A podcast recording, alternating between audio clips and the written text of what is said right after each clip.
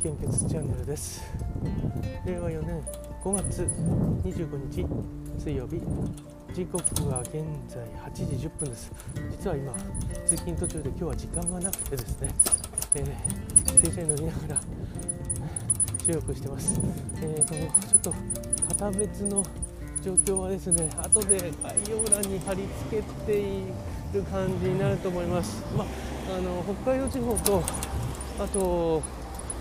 北海道と九州地方は前回非常に困っていますっていうのは変わってないと思いますけどその他の地域はですねちょっと変わってきたりしていますので、えー、まあ、あの概要欄の方後で修正しておくので見ておいていただければと思います。そしてえー、と今、えー、やっぱりあの緊張してると思うんですよね。あの国際情勢が。ここ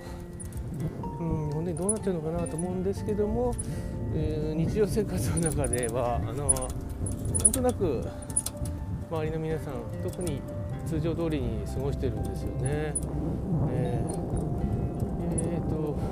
まあ、選挙の雰囲気も全然今出てないですしね、えー、選挙あるんですよね、もう、まあ、1ヶ月くらいすると。ですけどもとりあえずあの今自分にできることってなかなか難しくなってきていて、えー、コロナウイルス感染症だけであればまだできたんですけど今度は紛争が起こったりとかあと食料危機とかそんなのがあるとですね自分の力だけではどうにもならないという感じです。がそして一つ法理が来ているので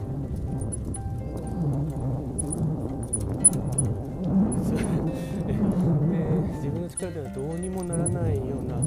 ことなので本当にあの日本に住んでること自体がもう出ていくという選択を考えなきゃいけない時が来るんじゃないかと思いますね。えー、まあ、やっぱり平和が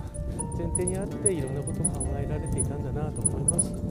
えーコロナウイルス感染症だけでも大変でしたけども、まあ、そこに紛争や戦争が起こったりとか、えー、するともうあとは自然災害だって毎年来ますからね、えー、この3つが大きく重なると、えー、